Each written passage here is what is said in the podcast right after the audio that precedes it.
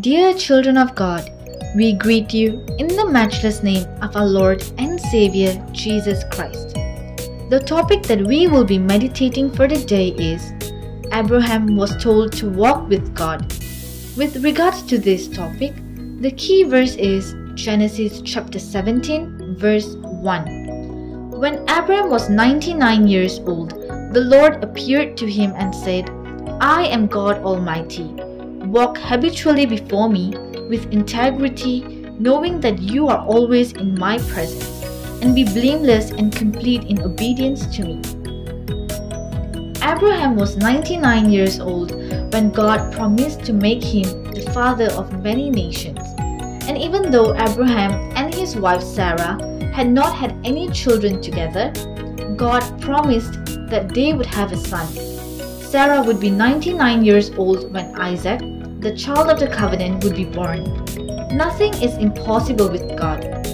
At the heart of God's relationship with Abraham was his covenant. Whenever God makes a covenant, he promises something and calls for something in return. God promised Abraham an amazing future, and God called Abraham to serve him faithfully as a sign that he and his family belonged to God. Abraham was also to circumcise all the males in his household. Abraham had an amazing life of faith. He literally packed his bags, left his native country, and moved to the place where God had led him.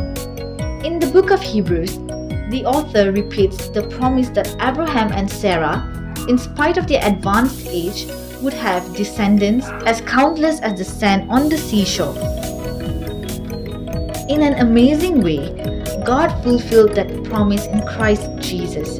Though most of us cannot claim a genealogy that reaches back to Abraham, we can be grafted into his family tree by faith in Abraham's greatest son, Jesus. As Paul declares in Galatians chapter 3 verse 17, those who have faith in Christ are children of Abraham. Let's pray. Lord, increase our faith so that we can serve you. Help us through your Spirit to walk with you in faith, trusting in your promise to us. Amen.